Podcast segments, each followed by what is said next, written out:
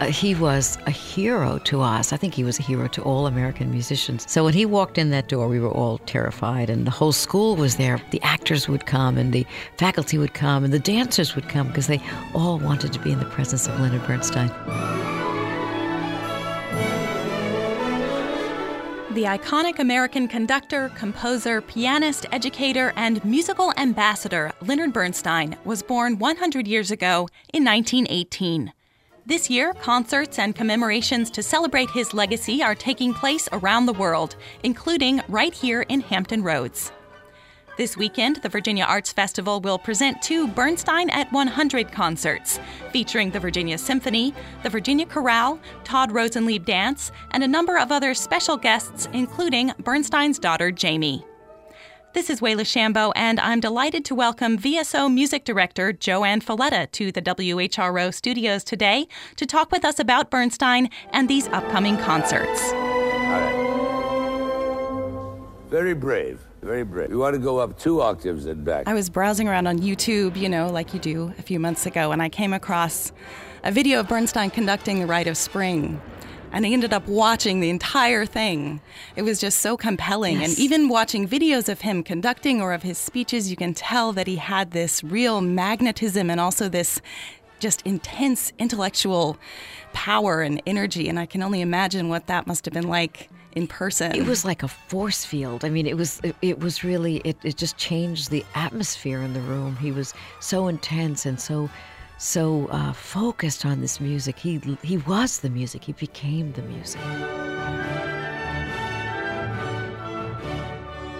Is there anything that you learned from those classes that really sticks with you and influences your work today? Yes, I think the the thing that I, I will always remember him saying again and again is that it's not about the uh, technical details. It's not about how you beat four four. It's not about giving a cue. It's all about the passion in the music, the connection to humanity, the the emotion in the music. That's what it's about. And he was absolutely right. And and you could just watch him on the podium and know that it was coming uh, from his heart. Everything he did.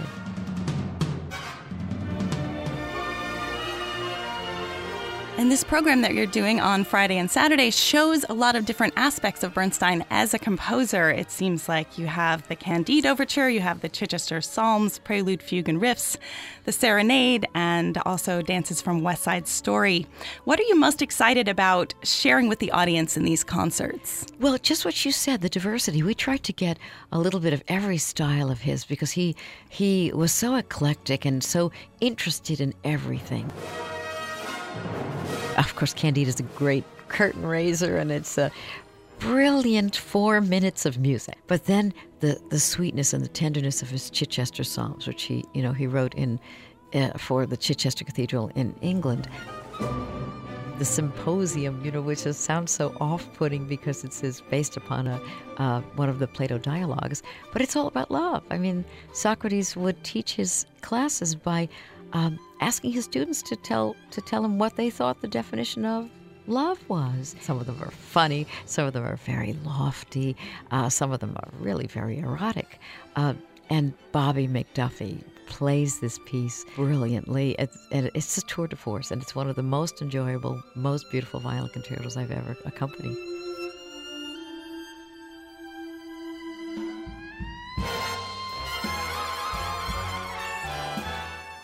And dancers from Todd Rosenlieb Dance will be joining for the Prelude, Fugue, and Riffs.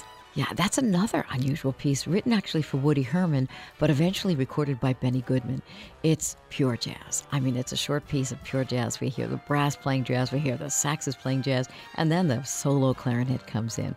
No strings, just sort of a jazz band. Uh, rarely done, so I'm thrilled that Jon Manasse, one of the great solo clarinetists in the country, is coming to, to join us for that.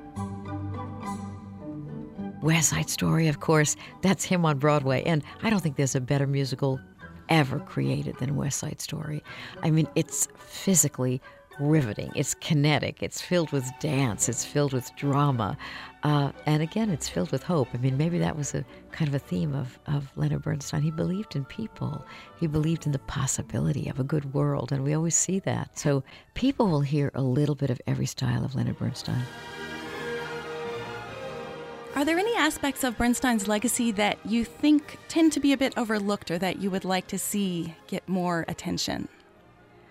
You know, in a way, Bernstein was so gifted in so many ways that we almost forget that uh, he was a great pianist, great solo pianist. People don't think of him that way, but he was fabulous. He was a great orator. I mean, he spoke so brilliantly, and some people remember his his lectures, his Harvard lectures, or his young people's concerts. Yes, uh, definitely. But um, I don't know. I think it's almost as if there was so much to him. Uh, for me, I remember other things as well that he was the person who introduced Gustav Mahler to the United States. We wouldn't be listening and playing Mahler as much as we do with such joy if it hadn't been for him. And he was the one who laid the groundwork for that. He was the one who made it possible for Europeans to accept American musicians because he was so great that he was invited everywhere. I mean, uh, imagine a Jewish conductor conducting Mahler in Vienna and in Berlin. I mean, that at that time, that was shocking. And when the Berlin Wall came down, who did they ask to conduct the Beethoven Nine?